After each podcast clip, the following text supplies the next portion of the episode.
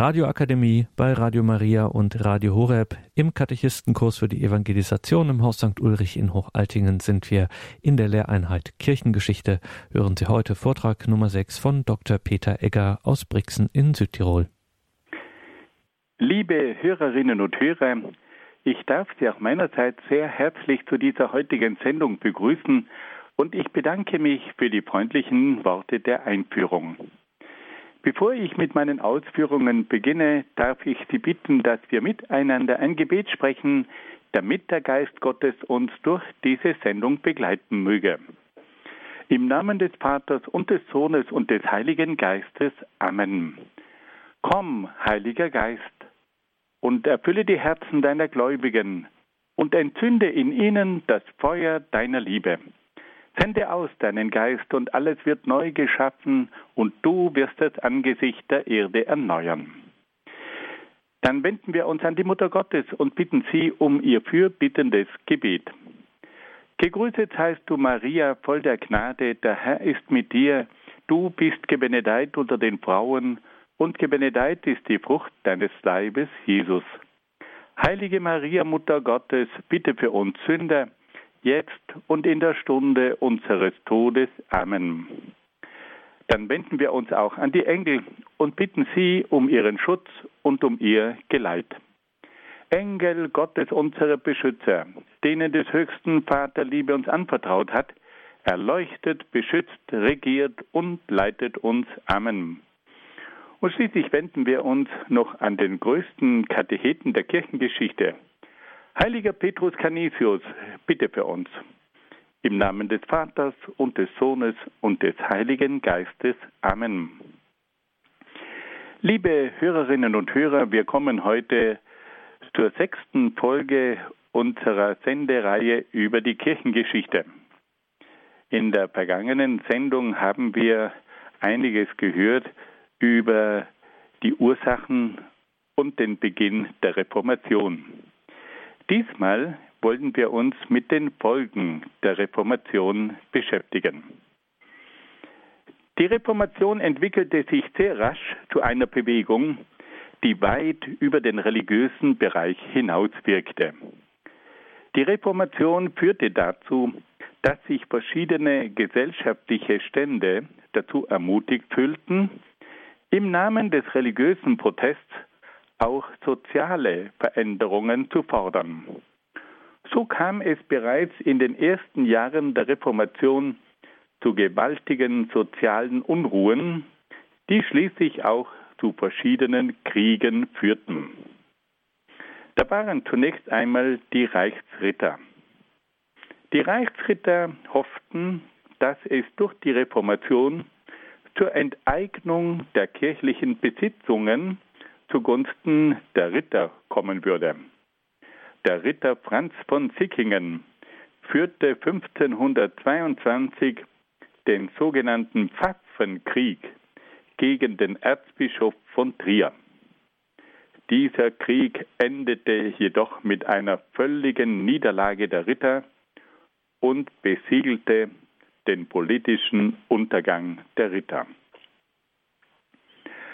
Auch die Bauern erhofften sich durch die Reformation eine soziale Besserstellung. In mehreren Gegenden des deutschen Sprachraums kam es zu Bündnissen unter den Bauern. Das Symbol dieser Bünde war der sogenannte Bundschuh.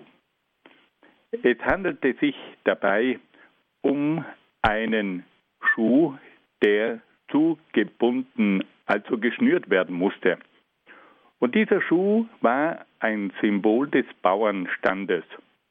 Und so kam es also dazu, dass sich die Bauern den Bundschuh als ihr Symbol erwählten.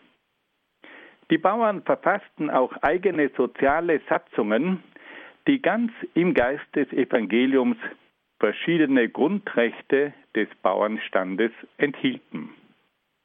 In verschiedenen Gegenden Deutschlands kam es auch zu Aufständen der Bauern gegen die Willkürherrschaft der Fürsten und Ritter. Besonders um den Bodensee, in Franken und in Thüringen gab es sogenannte Haufen.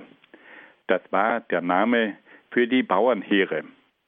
Und diese Haufen brandschatzten die Burgen der Ritter und zogen auch gegen verschiedene Ritterheere zu Feld.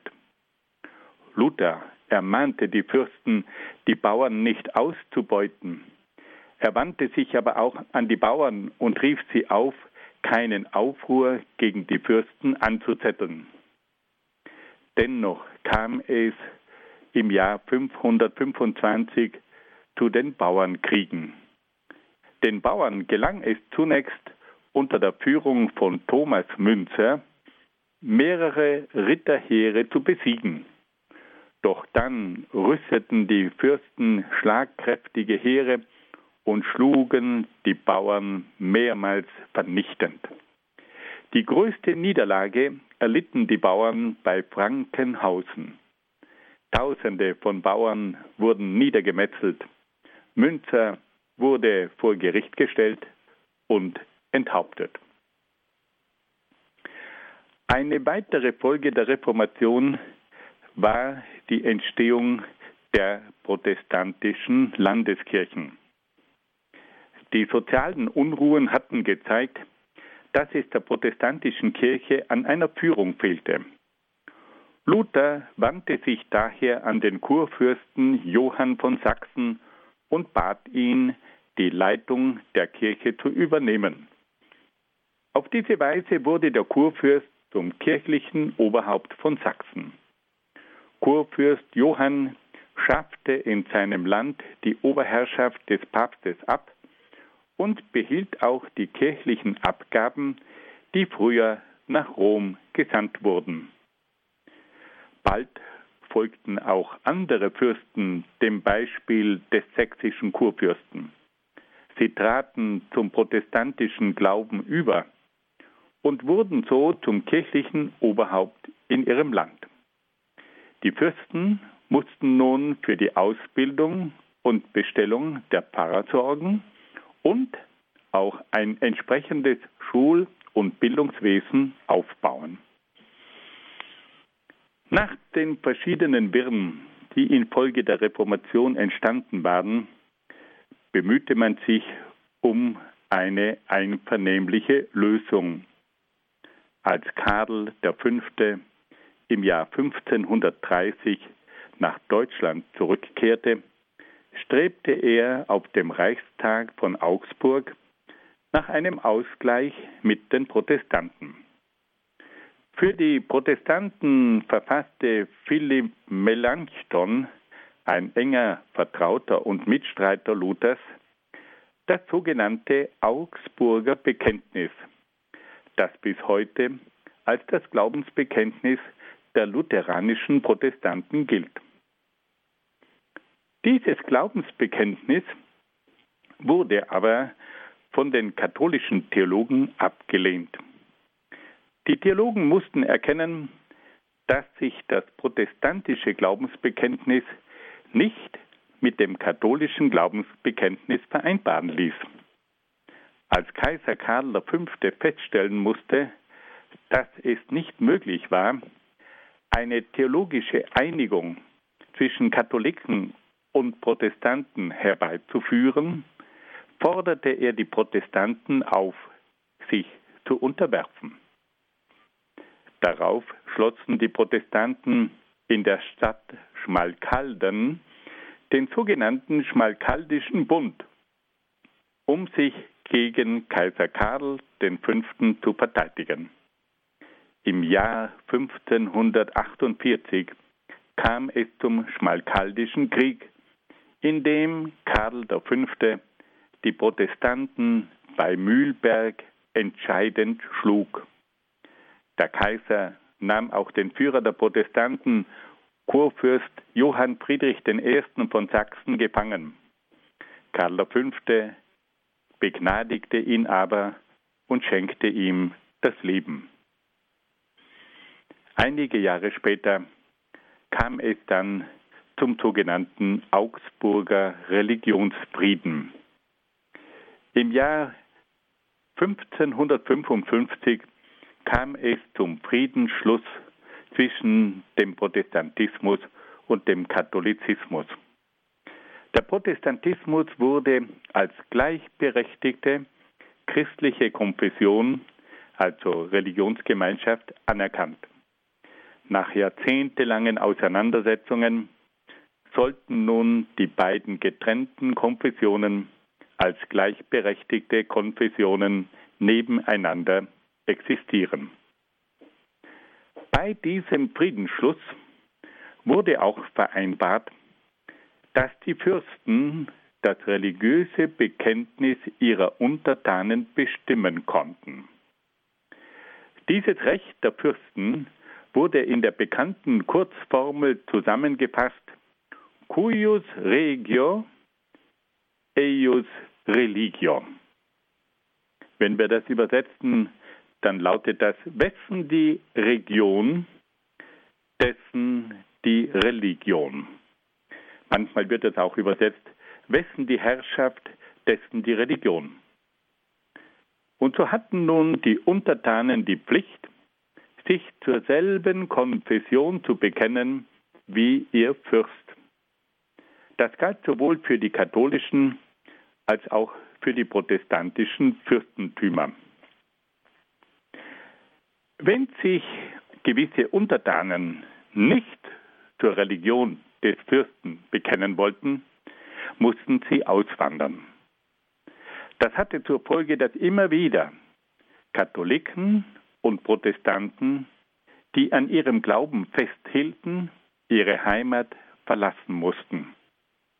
Für die Auswanderer bedeutete das den Verlust der Heimat und oft auch Elend und Not. Fassen wir das einmal ganz kurz zusammen. Wir können nach dem Beginn der Reformation verschiedene Folgen feststellen, die weit über das Religiöse hinausgegangen sind. Da gab es zunächst einmal die Aufstände der Reichsritter unter der Führung von Franz von Sickingen. Dann gab es die Bauernkriege und da gab es auch verschiedene Kämpfe und Schlachten. Die berühmteste Schlacht war die Schlacht von Frankenhausen, in der die Bauern eine vernichtende Niederlage einstecken mussten. Dann kam es auch zur Entstehung der sogenannten Landeskirchen. Man hatte gemerkt, dass es den protestantischen Kirchen an einer Führung fehlte. Und so wandte sich Martin Luther an den Landesfürsten von Sachsen und bat ihn, die Führung zu übernehmen.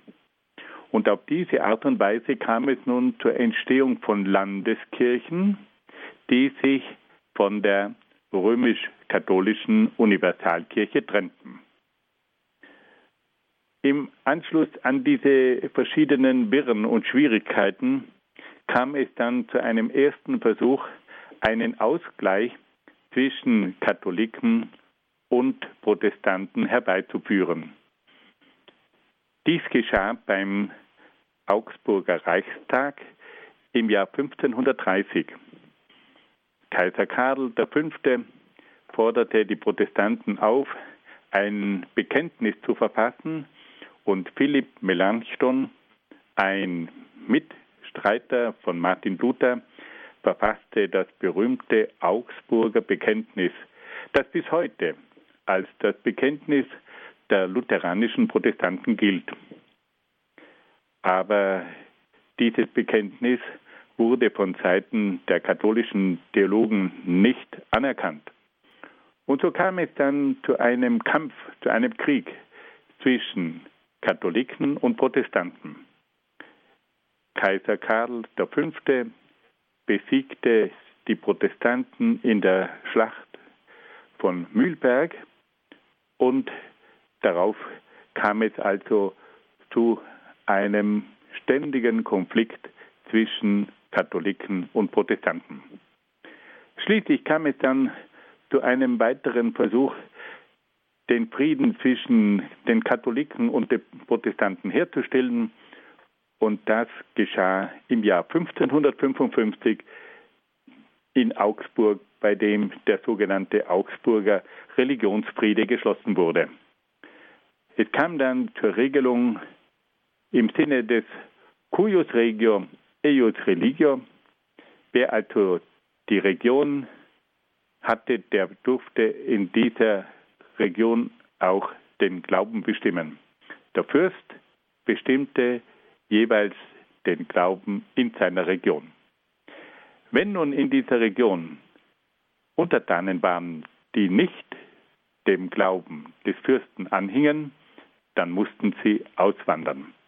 Und auf diese Art und Weise kam es immer wieder zur Auswanderung von Katholiken aus protestantischen Fürstentümern und auch zur Auswanderung von Protestanten aus katholisch regierten Ländern.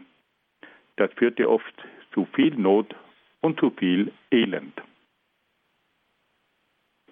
Liebe Hörerinnen und Hörer, wir wollen uns nun der Ausbreitung des Protestantismus zuwenden. Der Protestantismus drang rasch in verschiedene Länder vor. Er verbreitete sich vor allem in der Schweiz, in Frankreich, in England, in Holland und in den skandinavischen Ländern. In diesen Ländern kam es zum Teil zu harten Auseinandersetzungen zwischen den Anhängern des katholischen Glaubens und den Anhängern der Reformation. Wir wollen zunächst einen Blick in die Schweiz werfen, in der der bekannte Reformator Ulrich Zwingli wirkte. Ulrich Zwingli trat in Zürich als Volksprediger auf. Seine Lehre strebte nach einer Verbindung von Humanismus und Heiliger Schrift. Er verwarf die katholische Lehre über die Eucharistie und erklärte, dass die Worte Jesu, das ist mein Leib, nur symbolisch zu verstehen seien. Diese symbolische Auffassung des Abendmahls führte dann zu einem berühmten Streit zwischen Zwingli und Luther, zum sogenannten Abendmahlstreit. Zwingli und Luther hatten nämlich im Hinblick auf das Abendmahl verschiedene Auffassungen. Und so kam es, dass sich diese zwei bekannten Reformatoren, Luther und Zwingli, voneinander trennten. Die Lehre Zwinglis breitete sich in der ganzen deutschen Schweiz aus. Nur die Kantone der inneren Schweiz, nämlich die Kantone Uri, Schwyz, Unterwalden, Luzern und Freiburg, blieben katholisch. Im Jahr 1531 kam es dann zum Krieg zwischen Protestanten und Katholiken. Die katholischen Urkantone siegten in der Schlacht von Kappel. Zwingli wurde verwundet und starb nach der Schlacht. In der Schweiz wirkte auch der bekannte Reformator Johannes Calvin. Calvin stammte aus Frankreich, wirkte aber hauptsächlich in Genf in der Schweiz. Calvin betonte in seiner Lehre vor allem die unbeschränkte Allmacht Gottes und erklärte, dass Gott das ewige Schicksal des Menschen willkürlich vorherbestimmen könne. Calvin war also ein Vertreter der sogenannten Prädestinationslehre, die von der Vorherbestimmung des Menschen ausgeht. Calvin strebte aber auch nach der Errichtung einer Theokratie, also einer sogenannten politischen Gottesherrschaft. Er erließ in Genf sehr strenge Gesetze, die das religiöse, politische, moralische und wirtschaftliche Leben regelten. Dabei griff Calvin oft mit aller Härte durch und ließ verschiedene Bürger von Genf hinrichten. Calvin verkündete auch das Recht auf politischen Widerstand. Wenn sich die politische Obrigkeit nicht an die Lehren des Evangeliums hält, dann sei es erlaubt, sich ihr zu widersetzen und sie abzusetzen. Diese Lehren Calvins haben über seine Anhänger, die Hugenotten in Frankreich und die Puritaner in England, einen großen Einfluss auf Europa und die Welt ausgeübt. Nun wollen wir einen Blick nach England werfen. Die Reformation griff auch auf England über und führte dort zur Gründung der anglikanischen Kirche. Die Entstehung der anglikanischen Kirche ist engstens mit der Gestalt von König Heinrich VIII. verbunden, der sich von Rom trennte und eine eigene Kirche in England gründete nämlich die anglikanische, also die englische Kirche. Der Anlass für den Bruch mit Rom war die Scheidung von Heinrich VIII.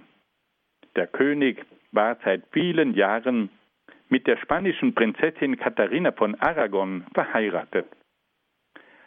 Als diese ihm keinen männlichen Nachkommen schenkte, und Heinrich sich in die Hofdame Anne Boleyn verliebt hatte, wollte er die Annullierung seiner Ehe durch die Kirche erreichen. Heinrich VIII. wandte sich an Papst Clemens VII. und forderte von ihm die Annullierung seiner Ehe mit Katharina von Aragon. Der Papst weigerte sich aber, die Ehe zu annullieren. Darauf kam es zum Bruch mit Rom. Der König erklärte sich selbst zum Oberhaupt der anglikanischen Kirche und verlangte von seinen Untertanen den sogenannten Suprematseid. Bei diesem Suprematseid handelte es sich um einen Treueeid auf den König als das Oberhaupt der Kirche. Darauf fielen die meisten englischen Bischöfe von Rom ab. König Heinrich VIII. verfolgte alle Katholiken, die sich nicht unterwarfen. Er ließ auch den bekannten Bischof John Fisher und den früheren Lordkanzler Thomas Moritz hinrichten. Nach der kurzen Regierung von Königin Maria der Katholischen setzte dann Königin Elisabeth I. die Reformation in ganz England durch. Wir fassen das mal ganz kurz zusammen. Bei der Ausbreitung der Reformation können wir feststellen, dass sich die Reformation in verschiedenste Länder ausgebreitet hat. Wir haben ganz kurz einige Länder betrachtet. In der Schweiz wirkten zwei ganz berühmte Reformatoren, nämlich Ulrich Zwingli und Johannes Calvin. Zwingli wirkte hauptsächlich in Zürich. Er verkündete dort ein reformiertes Christentum und darauf kam es zu einem Krieg zwischen den katholischen und den reformierten Kantonen. In der Schlacht von Kappel im Jahr 1531 kam es zum Sieg der katholischen Kantone und zum Tod von Zwingli. Calvin wirkte in Genf und er errichtete dort auch eine Theokratie, das heißt eine politische Gottesherrschaft. Und er versuchte die Stadt Genf ganz im Sinne seiner religiösen Überzeugungen zu prägen. Seine Anhänger zogen dann in verschiedene Länder, in Frankreich wurden sie unter dem Namen Hugenotten bekannt. In England nannte man sie die Puritaner. Dann schauten wir auch noch ganz kurz nach England. Dort kam es durch König Heinrich VIII.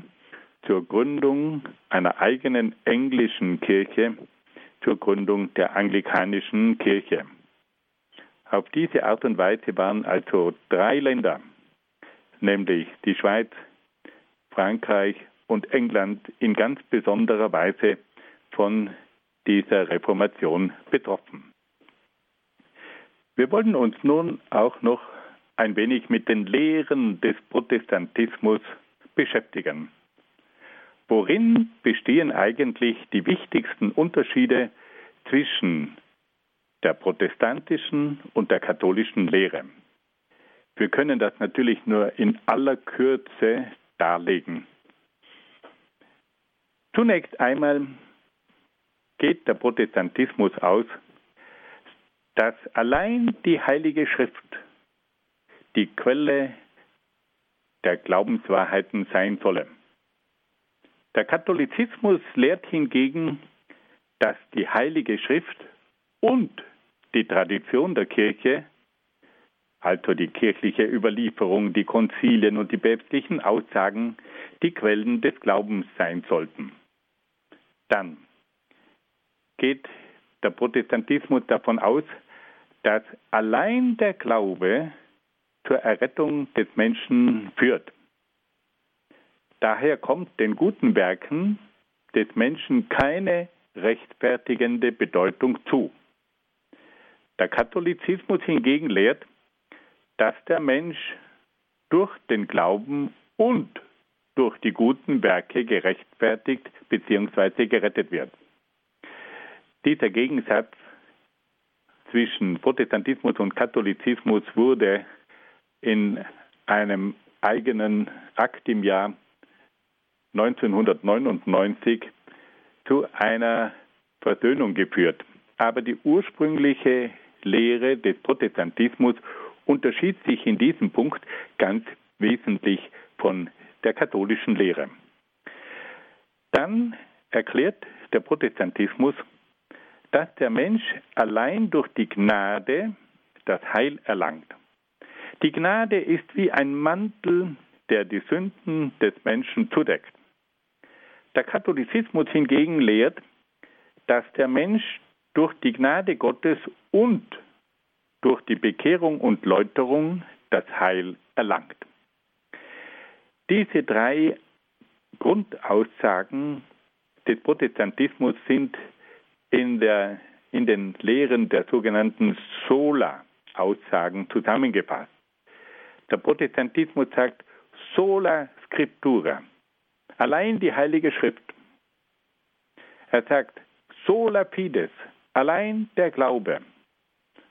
Und er lehrt sola gratia, allein die Gnade. Und hier gibt es also drei grundlegende Unterschiede. Der Protestantismus sagt, nur die Heilige Schrift ist die Grundlage für die Glaubenswahrheiten. Der Katholizismus sagt nein, die Heilige Schrift und die Tradition der Kirche. Der Protestantismus sagt, nur der Glaube führt zur Errettung des Menschen und der Katholizismus sagt, nein, zur Errettung des Menschen braucht es den Glauben und die Werke des Menschen. Der Protestantismus sagt, allein die Gnade führt zum Heil des Menschen und der Katholizismus sagt, zum Heil des Menschen führt die Gnade und die Bekehrung und Läuterung des Menschen. Also die drei berühmten Sola. Sola Scriptura, allein die Heilige Schrift. Sola Fides, allein der Glaube. Sola Gratia, allein die Gnade. Dann gibt es auch noch einige andere wesentliche Unterschiede zwischen dem Protestantismus und dem Katholizismus.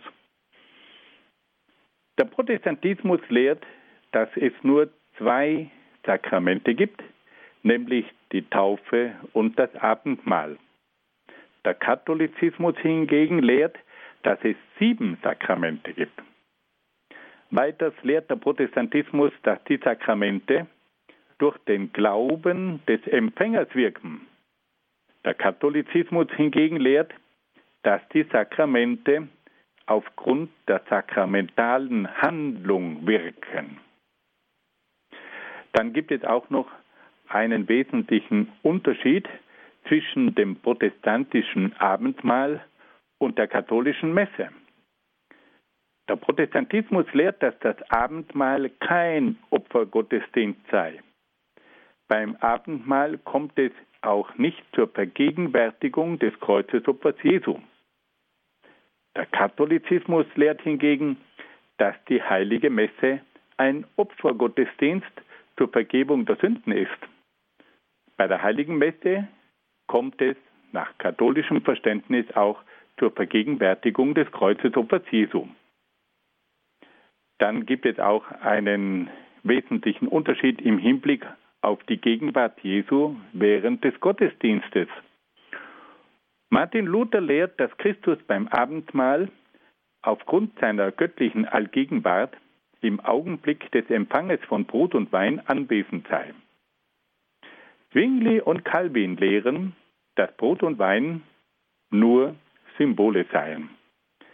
Der Katholizismus hingegen lehrt, dass Christus bei der heiligen Messe nach der Wandlung in den Gestalten von Brot und Wein real gegenwärtig ist. Dann gibt es auch wesentliche Unterschiede im Hinblick auf die Kirche. Martin Luther lehrt, dass Christus die Kirche nur als eine unsichtbare Institution ohne äußere Hierarchie und Amtsgewalt gestiftet habe. Der Katholizismus lehrt, dass Christus die Kirche auch als eine sichtbare Institution mit einer äußeren Hierarchie, also Rangordnung und Amtsgewalt gestiftet hat. Dann, wie schaut es aus im Hinblick auf das Papsttum? Der Protestantismus lehnt den Papst als obersten Lehrer, Hirten und Priester der Kirche ab. Der Katholizismus hingegen sieht den Papst als den Nachfolger des heiligen Petrus an, der von Christus zum obersten Lehrer, Hirten und Priester der Kirche bestellt wurde. Und ein letzter Unterschied betrifft dann auch noch Maria und die Heiligen. Der Protestantismus lehnt die Marienverehrung und die Heiligenverehrung ab. Der Katholizismus hingegen befürwortet die Verehrung von Maria und den Heiligen. Wir wollen versuchen, das noch einmal ganz kurz zusammenzufassen. Wo sind also die wesentlichen Unterschiede zwischen der protestantischen und der katholischen Lehre? Der Protestantismus sagt, dass allein die Heilige Schrift als Quelle der Glaubenswahrheiten zu gelten hat. Der Katholizismus sagt, dass nicht nur die Heilige Schrift, sondern auch die kirchliche Tradition als Quelle für die Glaubenswahrheiten zu gelten hat. Dann, der Protestantismus sagt, allein der Glaube ist die Grundlage für die Rechtfertigung des Menschen. Der Katholizismus sagt, dass es dazu auch die Werke des Menschen braucht. Dritter Punkt. Der Protestantismus sagt, dass allein die Gnade als Mittel zum Heil wirksam ist. Und der Katholizismus sagt, es braucht neben der Gnade auch die Bekehrung und die Läuterung des Menschen. Ein wesentlicher Unterschied ergibt sich dann auch im Hinblick auf die Sakramente. Der Protestantismus lehrt, dass es zwei Sakramente gibt. Der Katholizismus spricht von sieben Sakramenten. Dann beim Abendmahl, der Protestantismus sagt, es gibt dabei kein, keinen Opfergottesdienst. Der Katholizismus sagt, jede Messe ist auch ein Opfergottesdienst. Der Protestantismus äußert sich dann auch im Hinblick auf die Kirche und sagt, Christus hat keine sichtbare Einrichtung gestiftet. Der Katholizismus sagt, die Kirche ist eine sichtbare Einrichtung. Dann gibt es auch im Hinblick auf das Papsttum grundlegende Unterschiede. Der Protestantismus sagt, wir lehnen den Papst als Nachfolger des heiligen Petrus ab. Der Katholizismus sagt, das Petrusamt ist von Christus selbst gestiftet worden und muss deswegen fortgeführt werden. Und dann gibt es noch den Unterschied im Hinblick auf die Marien- und Heiligenverehrung. Der Protestantismus ist gegen die Verehrung von Maria und den Heiligen. Der Katholizismus hingegen spricht sich für die Verehrung von Maria und den Heiligen aus. Liebe Hörerinnen und Hörer, wir kommen nun zu einem weiteren wichtigen Kapitel in der Kirchengeschichte, nämlich zur sogenannten Gegenreformation. Bei der Gegenreformation handelte es sich um eine umfassende katholische Bewegung, die sich gegen die Reformation wandte. Die Gegenreformation bemühte sich um eine innere Erneuerung der Kirche und um die Rückgewinnung der Menschen und Länder, die sich der Reformation angeschlossen hatten. Die Gegenreformation begann mit einem großen Konzil, das in Trient stattfand und von 1545 bis 1563 dauerte. Zu diesem Konzil wurden auch die Protestanten eingeladen, da man sich noch eine Einigung zwischen Katholiken und Protestanten erhoffte. Doch als die Verhandlungen mit den Protestanten scheiterten, wurde das Konzil von Trient zu einem innerkatholischen Reformkonzil. Das Konzil von Trient bemühte sich zunächst um eine Klarstellung der katholischen Lehre gegenüber der protestantischen Lehre. Und da kam es nun zu einigen grundlegenden Klärungen im Hinblick auf die katholische Lehre. Im Hinblick auf die Quellen des Glaubens erklärte das Konzil, dass die Heilige Schrift und die kirchliche Überlieferung als gleichberechtigt zu betrachten seien. Im Hinblick auf die Rechtfertigung des Menschen wurde gesagt, dass es dazu den Glauben und die guten Werke braucht. Im Hinblick auf das Heil des Menschen wurde gesagt, dass es dazu die Gnade Gottes und das Mitwirken des Menschen braucht. Dann hat die, das Konzil von Trient auch sehr klar Stellung bezogen im Hinblick auf das Wesen der heiligen Messe. Die heilige Messe wurde als ein Opfergottesdienst bezeichnet, in dem es auch zur Vergegenwärtigung des Kreuzesopfers kommt. Dann äußerte sich das Konzil auch sehr klar über die Sakramente. Es betonte die sieben Zahl der Sakramente. Und es erklärte auch, dass die Sakramente als Gnadenmittel zu bezeichnen sind, die aus sich wirken. Dann betonte das Konzil von Trient auch die Existenz des Fegefeuers. Es handelt sich dabei um eine begrenzte Läuterung der Seele. In diesem Zusammenhang hat aber das Konzil auch ganz deutlich jede Art von Ablasshandel verboten. Es wurde also strikt erklärt, dass der Ablass nicht Gegenstand von einem Handel sein dürfe. Und schließlich erklärte das Konzil von Trient auch noch die Verehrung von Heiligen, von Reliquien und von Bildern als erlaubt. Wir sehen also, dass das Konzil von Trient die wesentlichen Konfliktpunkte gegenüber dem Protestantismus ganz deutlich geklärt hat. Das Konzil von Trient hat eine unglaublich gründliche theologische Arbeit geleistet und am Ende war man also im Besitz einer ganz klar definierten katholischen Lehre. Das Konzil von Trient hat sich dann aber auch noch um die um verschiedene pastorale Maßnahmen, also um verschiedene seelsorgliche Maßnahmen bemüht.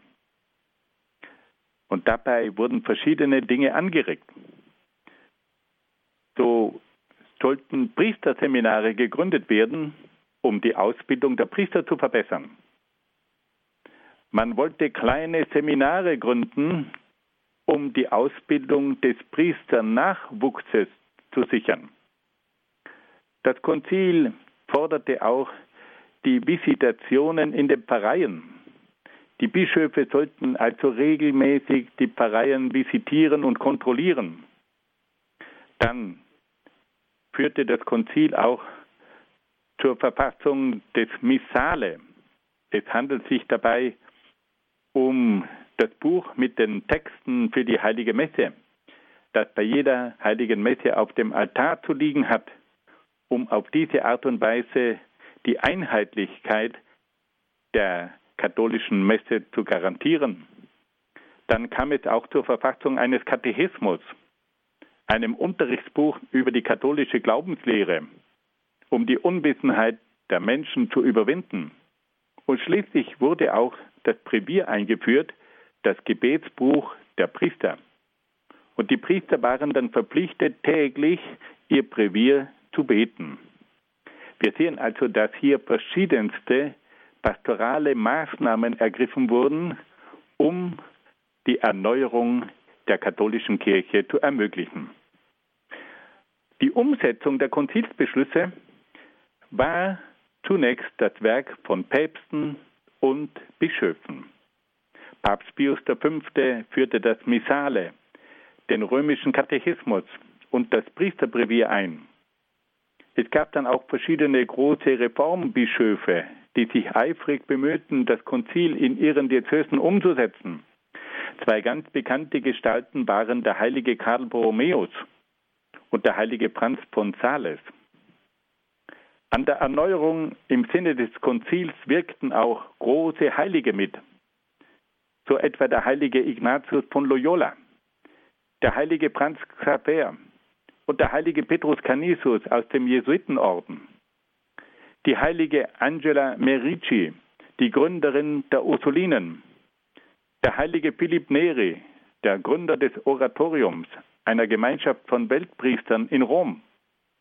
Die heilige Teresa von Avila, die zur Reformerin der Karmeliten wurde. Die Erneuerung der Kirche geschah auch durch das Wirken von verschiedenen Reformorden. Diese Orden wirkten in der Seelsorge, an den Universitäten, in der Erziehung, im Sozialbereich, im Bereich der Kultur. Durch diese Orden gelang es der katholischen Kirche in vielen Bereichen eine umfassende Erneuerung des religiösen Lebens herbeizuführen. Die bekanntesten dieser Orden sind die Jesuiten, die Kapuziner, die Ursulinen, die Oratorianer, die Karmeliten und die Lazaristen. Der bedeutendste Reformorden der Gegenreformation waren die Jesuiten beziehungsweise die Gesellschaft Jesu. Der Gründer der Jesuiten war der baskische Edelmann Ignatius von Loyola. In jungen Jahren war er Offizier des Vizekönigs von Navarra in Spanien.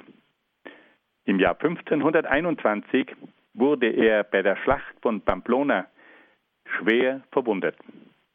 Während der langen Genesungszeit kam es zur Bekehrung von Ignatius.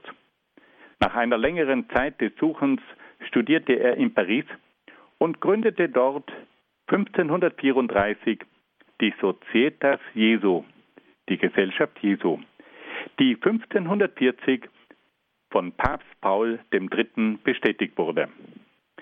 Die Jesuiten zeichneten sich durch ihre hohe Bildung aus.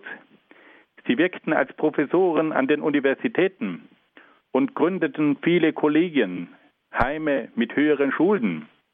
Sie vermittelten eine gut fundierte katholische Theologie und prägten die Menschen durch ihre geistlichen Exerzitien. Ihr erklärtes Ziel war die Heranbildung einer katholischen Elite. Die Jesuiten wurden auch zum größten Missionsorden und schickten ihre Mitglieder in die verschiedenen Kontinente. Sie wirkten vor allem in den Ländern von Südamerika. Die durch die Entdeckungsreisen bekannt geworden waren. Die Jesuiten wirkten aber auch in Asien und drangen bis nach Indien, Japan und China vor. Der Jesuitenorden brachte viele große Gestalten und Heilige hervor, die in den verschiedensten Bereichen zum Wohl der Kirche gewirkt haben. Der heilige Franz Xaver, Missionar in Indien und Japan.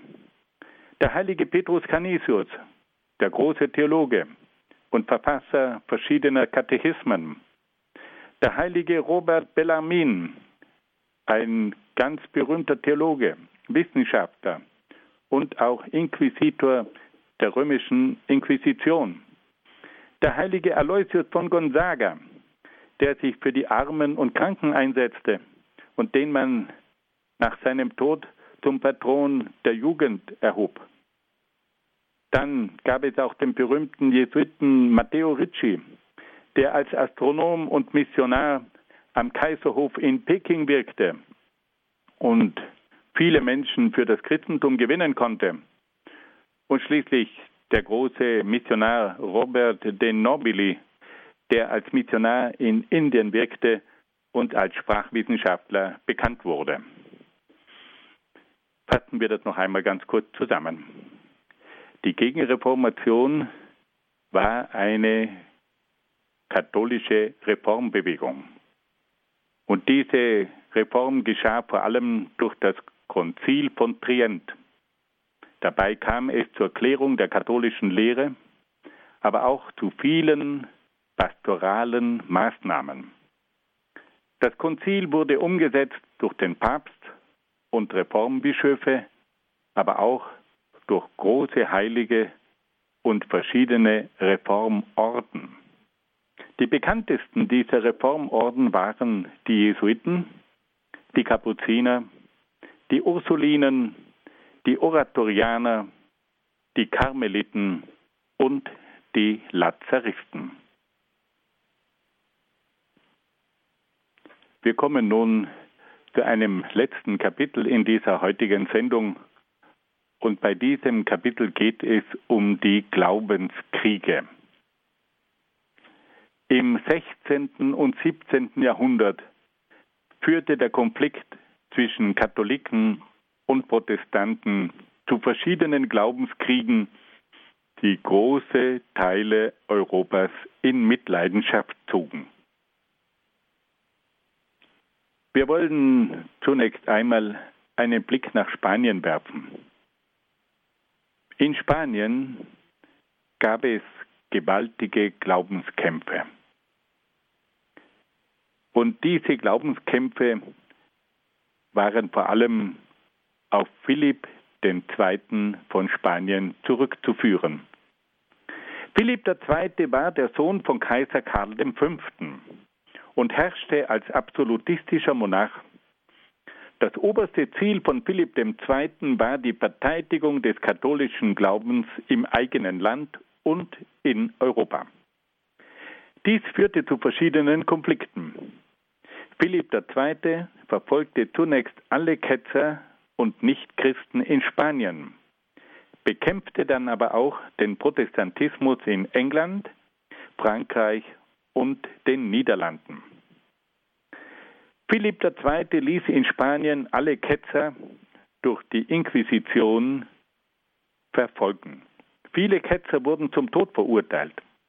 Andere wurden als Sträflinge auf die Galeeren, also auf die Kriegsschiffe geschickt, auf denen sie als angekettete Ruderer zum Einsatz kamen. Philipp II. ließ aber auch die zwangsgetauften Araber und Juden strengstens überwachen. Als diese einen Aufstand wagten, wurden sie von Philipp II. aus Spanien vertrieben. Der spanische König versuchte auch die Calviner in den Niederlanden zu bekämpfen, die damals unter spanischer Herrschaft standen. Unter der Schreckensherrschaft des spanischen Statthalters Herzog Alba wurden die kalvinischen Führer Egmont und Horn enthauptet. 18.000 Kalviner wurden hingerichtet 100.000 Calviner flohen aus dem Land. Nun werfen wir einen Blick auf die Glaubenskämpfe in England. Nach dem Tod von Heinrich VIII. Übernahm Heinrichs Tochter Maria, die aus seiner ersten Ehe mit der katholischen Prinzessin Katharina von Aragon stammte, die Regierung. Maria war katholisch und versuchte England wieder dem Katholizismus zuzuführen. Bald begann Maria mit der Verfolgung der Protestanten. Dabei schreckte sie auch vor Hinrichtungen nicht zurück. Maria wird deshalb auch Maria die Blutige genannt. Auf Maria folgte ihre Halbschwester Elisabeth, die die Tochter von Heinrich VIII. und Anne Boleyn war. Elisabeth war eine überzeugte Anhängerin der anglikanischen Kirche. Sie ließ die katholische Erneuerung ihrer Vorgängerin rückgängig machen und führte wieder die anglikanische Kirchenordnung ein. Die katholischen Bischöfe wurden durch anglikanische Bischöfe ersetzt. Die Teilnahme am anglikanischen Gottesdienst war für alle Bürger verpflichtend und wurde mit Hilfe von Strafandrohungen durchgesetzt. Elisabeth I veranlasste auch die Verfolgung der Puritaner. Die Puritaner waren Calviner, die von Frankreich nach England gekommen waren. Die Puritaner widersetzten sich der anglikanischen Kirche, weil diese ihnen zu wenig streng war. Viele Puritaner wanderten nach Amerika aus. Im Jahr 1620 fuhren die puritanischen Pilgerväter auf dem berühmten Schiff der Mayflower nach Amerika. Was hat sich in dieser Zeit der Glaubenskämpfe in Frankreich getan? In Frankreich kam es zu den Hugenottenkriegen. Bei den Hugenottenkriegen handelte es sich um einen religiösen Bürgerkrieg zwischen Katholiken und Calvinern, die in Frankreich Hugenotten genannt wurden. Der Calvinismus hatte auch in den höchsten Gesellschaftskreisen zahlreiche Anhänger und strebte nach der politischen Macht im Land. Die Führer der Hugenotten waren Admiral Gaspard de Coligny und Heinrich von Navarra. Die Katholiken riefen zum Kampf gegen die Calviner auf. Ihre Führer waren die katholische Königin Katharina de Medici und die Herzöge von Guise. Der traurige Höhepunkt der Kämpfe war das Massaker in der sogenannten Bartholomäusnacht vom 24. August 1572, bei dem auf Anstiften der katholischen Kreise 3000 Hugenotten umgebracht wurden. Im Jahr 1594 starb das regierende Königshaus aus und der Hugenottenführer Heinrich von Navarra wurde zum Thronerben. Er musste sich den Thron durch den Übertritt zum katholischen Glauben erkaufen. Der König erließ dann das Edikt, den Erlass von Nons, in dem er den Hugenotten eine beschränkte Religionsfreiheit zugestand. Auf diese Weise kam es schließlich zu einem gewissen Ausgleich zwischen Katholiken und Hugenotten. Und dann wollen wir noch einen Blick auf den schrecklichsten aller Glaubenskriege werfen, den Europa erlebt hat, auf den Dreißigjährigen Krieg. Der Dreißigjährige Krieg war zunächst ein religiöser Krieg zwischen Katholiken und Protestanten. Dieser Krieg war aber auch ein politischer Machtkampf zwischen den katholischen Habsburgern und den protestantischen Fürsten in Deutschland, den protestantischen Ländern in Nordeuropa und dem anti-habsburgischen Frankreich. Am Beginn des Dreißigjährigen Krieges gelang es der katholisch-habsburgischen Liga unter dem Feldherrn Tilly, die protestantischen Böhmen im Jahr 1618 in der Schlacht am Weißen Berg bei Prag zu besiegen. In den folgenden Jahren drängten die beiden Feldherren Tilly und Wallenstein die Protestanten bis an die Nord- und Ostsee zurück. Im Jahr 1630 begann dann unter der Führung des schwedischen Königs Gustav Adolf die große Gegenoffensive der Protestanten. Im Jahr 1632 kam es dann bei Lützen zur entscheidenden Schlacht zwischen Protestanten und Katholiken. Die Schweden gewannen den Kampf, aber Gustav Adolf verlor sein Leben. Bei der darauffolgenden Schlacht von Nördlingen im Jahr 1634 siegte wiederum die katholische Liga.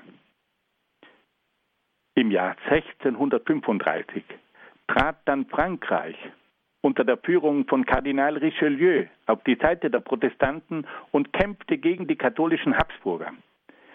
Der Krieg wurde mit größter Grausamkeit geführt. Die Zivilbevölkerung hatte entsetzlich zu leiden. Schließlich kam es nach 30 Jahren zur völligen Erschöpfung auf beiden Seiten. Im Jahr 1648 kam es dann endlich zum Westfälischen Frieden, der zu einem Ausgleich zwischen Katholiken und Protestanten führte. Es kam zur Bestätigung des Augsburger Religionsfriedens von 1555 mit dem Grundsatz Cuius regio eius religio. Wer das Land beherrscht, der bestimmt die Religion. Die Regelung des Augsburger Religionsfriedens wurde auch auf das kalvinische Bekenntnis ausgedehnt. In den habsburgischen Ländern und in Bayern sollte aber nur der Katholizismus Geltung haben. Fassen wir das noch einmal ganz kurz zusammen. Es gab also nach der Reformation auch große Glaubenskämpfe. Diese Glaubenskämpfe gab es in Spanien unter der Herrschaft von Philipp II. Dann gab es die Glaubenskämpfe in England unter der Herrschaft von Maria der Katholischen und von Elisabeth I.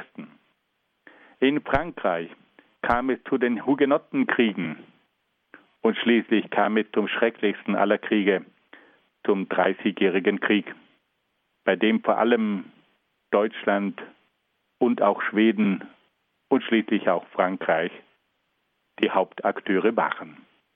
Liebe Hörerinnen und Hörer, ich danke Ihnen ganz herzlich für Ihre Aufmerksamkeit. Ich wünsche Ihnen von Herzen alles Gute und wünsche Ihnen Gottes besonderen Segen. Im Katechistenkurs für die Evangelisation im Haus St. Ulrich in Hochaltingen hörten wir heute den Vortrag Nummer 6 aus der Einheit Kirchengeschichte mit Dr. Dr. Dr. Peter Egger aus Brixen in Südtirol. Von seinem Vortrag gibt es wie immer eine CD beim Radio Horeb CD-Dienst, ganz klassisch als Audiomitschnitt, beziehungsweise auf der Homepage von Radio Horeb, horeb.org, steht dann morgen im Laufe des Tages dieser Vortrag auch in unserem Podcast- und Downloadbereich horeb.org.